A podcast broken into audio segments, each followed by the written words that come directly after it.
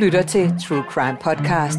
En podcast om virkelighedens kriminalsager, fortalt af dem, der har været helt tæt på efterforskning, sporsikring, opklaring, rettergang og domfældelse.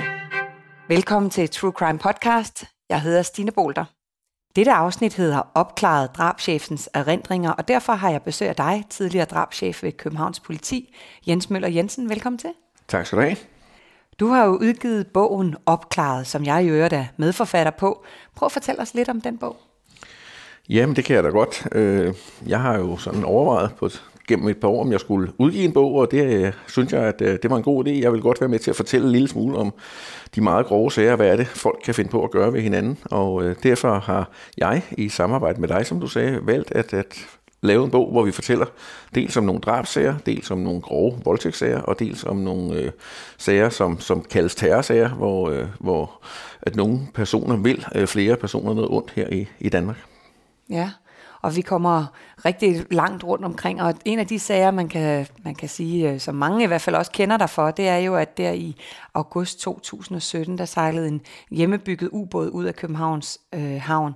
Den sag, den kom til at betyde meget for, for dig. Hvad var det, der skete der?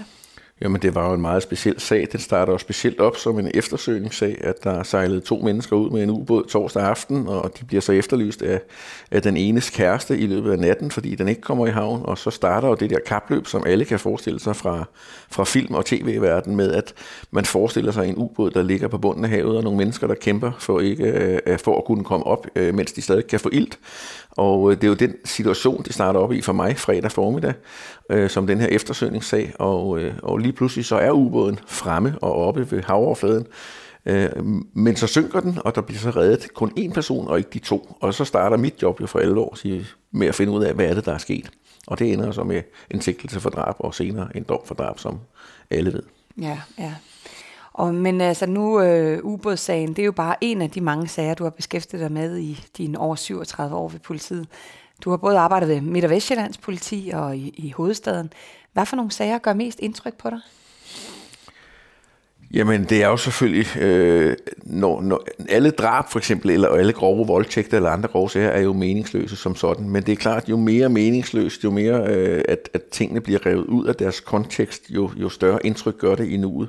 Og, og i samme moment gør det jo altid stort indtryk, når det er, er sager, der går ud over børn, eller børn er, er involveret som den ene eller den anden part i, i sagerne. Det gør altid et rigtig stort indtryk. Jeg har været udsat, øh, eller været en del af nogle af de lidt, lidt, lidt spektakulære sager, hvor, hvor fædre tager livet af både deres børn og deres koner, og det er jo virkelig, virkelig meningsløst, og det gør altid et dybt indtryk at stå med, med den slags sager.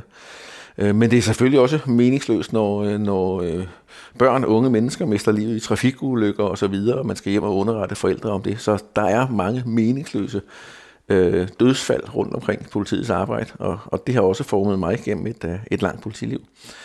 Et drab er jo et drab i straffelovens forstand, og alle drab skal jo helst opklares, og derfor bruger vi jo øh, lige så meget energi på at opklare eksempelvis bandeskyderier, hvor, hvor, hvor folk mere eller mindre er indstillet på, at de skyder efter hinanden. Øh, det er jo ikke det samme som, at vi bare kan se, ser gennem fingre med det. Det bruger politiet selvfølgelig også energi på at opklare. Men, øh, men de meningsløse sager, hvor helt uskyldige mennesker lige pludselig bliver revet ud af deres hverdag og bliver offer for noget, det er klart, det gør et stort indtryk.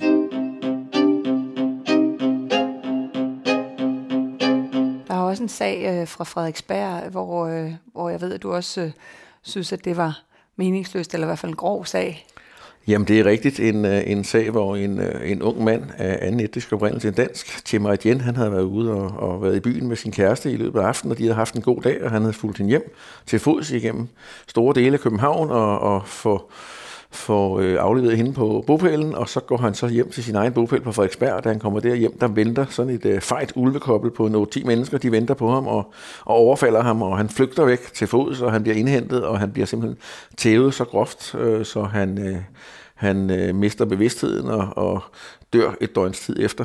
Øh, og, og udover det er et ualmindeligt groft overfald på en ung forelsket mand, øh, meningsløsheden i det, så er det jo også en sag, som vi normalt tænker, at, at vi kan opklare, når der er så mange involverede øh, parter i det, men den er forblevet uopklaret, og, og det er en af de sager, der er over mig rigtig, rigtig meget, at, at vi ikke kunne løbe den op, fordi det er sådan en, man tænker, den vil vi normalt kunne opklare.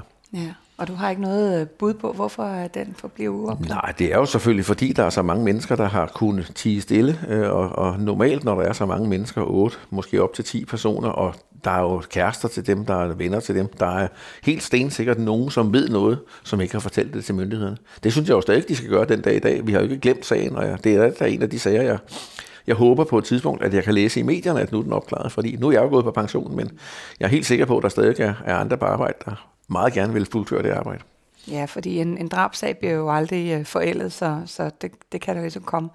Nu er jeg jo selv journalist, og du siger jo, at af og til så er det en kamp med, om tiden med pressen. Hvad, hvad er det, du mener om, om med det? Jo, men der er jo altid et kapløb. Øh, vi vil jo rigtig, rigtig gerne undlade at fortælle øh, noget om nogle gerningssteder øh, i de første par timer. Der vil vi gerne have ro og, og, og være fri for, at pressen er til stede. Men det er jo sådan, at på et eller andet tidspunkt, så bliver, bliver pressen jo enten tippet af befolkningen, eller, eller opdager selv, at, at der er et massivt politiopbud til stede på en lejlighed eller andre steder. Og, og så starter det kapløb jo netop med at få underrettet øh, de dræbte eller de dødes øh, familier osv., fordi vi vil jo meget, meget nødig have, at pårørende til en afdød eller dræbt skal, øh, skal læse eller høre om det i, i medierne. Vi vil gerne ud som politimyndighed at, at fortælle dem det først, og selvfølgelig samtidig lave en afhøring af dem, for det kan være, at de sidder inde med, med vital viden, som de ikke skal fortælle til, øh, til øh, pressen i, i første omgang.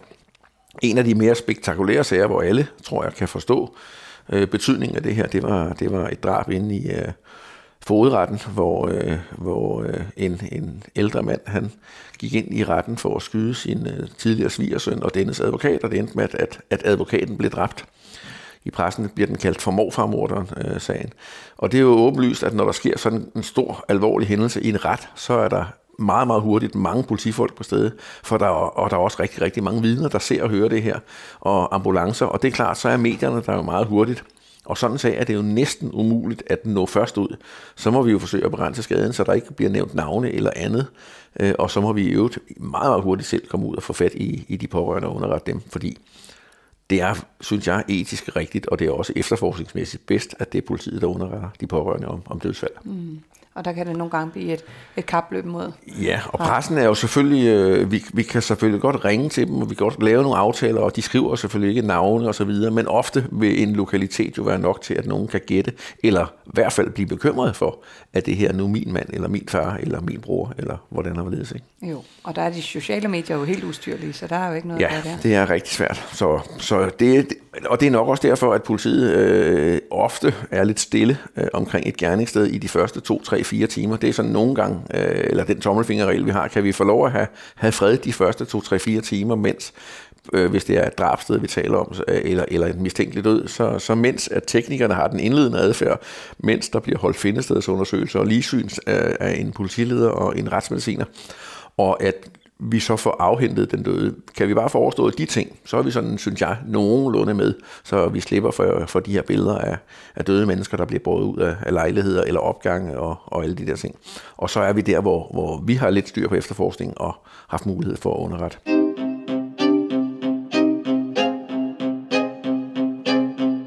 Apropos, du har arbejdet med, med hvad skal man sige, livets skyggeside, øh, og set så mange, øh, mange ting, mange af os andre ikke har, har set og oplevet. Hvordan er man så et helt menneske og kan være glad også?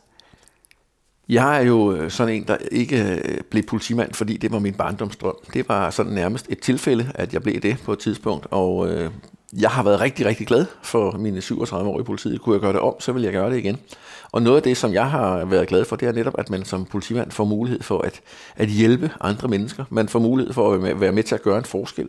Og, og sådan har jeg egentlig altid opfattet mit politiarbejde, lige fra patruljetiden, hvor man kører ud og, og er behjælpelig med at løse øh, hvad er der sket ved et færdselsuheld, eller man er ude til husbetakler, så hjælper man folk senere hen i min unge efterforskningstid, hvor man opklarer forskellige former for indbrud eller voldskriminalitet, så er man med der. Så har jeg beskæftiget mig øh, omkring 10 år samlet med med at efterforske grov narkotikakriminalitet. Og der synes jeg også, man gør en forskel for samfundet. Og så de sidste øh, 12 år har det primært været personfarlig kriminalitet af forskellige slags.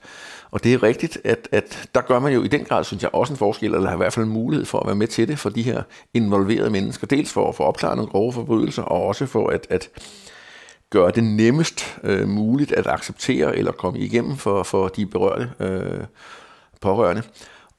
Og, og, og det er jo noget af lønnen i sig selv, der gør, at man kan, kan trives i det. Men så er man selvfølgelig også nødt til selv at passe på sig selv øh, omkring sådan det, jeg kan kalde mentalhygiejniske ting. Og, og jeg har sådan en lille motto, jeg siger, at man kan ikke være noget for, for andre, uden at være noget for sig selv. Og det er så et af, af de ting, jeg gør. Jeg, jeg går ud og, og nyder naturen meget, går, går ture i skoven, løber ture. Jeg går en del på jagt, og så fisker jeg også lidt en gang imellem. Og det er den måde, jeg øh, holder mig ud til øh, fit. Og så er det selvfølgelig det aller, aller vigtigste, det er jo, at man har sin familie øh, med i, øh, i loopet, og man taler med sin, øh, sin kone og sine børn om, om hvordan øh, påvirker forskellige ting en. Man kan jo ikke afsløre øh, hemmeligheder, kan man sige, øh, for dem, men man kan selvfølgelig godt tale om forskellige ting, og de kan være med til at, at, at høre lidt om, om følelser og andet, og, og på den måde tage trykket af. Ja, okay. Jamen øh, Jens, vi kunne jo øh, tale sammen i timevis, øh, og du har været med til rigtig mange spændende ting, men det må man jo høre mere om ved at booke et foredrag eller læse bogen. De her foredrag, dem holder vi igennem True Crime Agency rundt i hele landet. Tusind tak, fordi du kom og fortalte om dit spændende liv. Selv tak. Det var alt her fra denne podcast, opklaret drabschefens erindringer. Du lyttede til True Crime Podcast, præsenteret af True Crime Agency. Jeg hedder Stine Bolter, og du kan læse meget mere om virkelighedens kriminalhistorie på truecrime.dk, hvor du også finder flere udgaver af True Crime Podcast.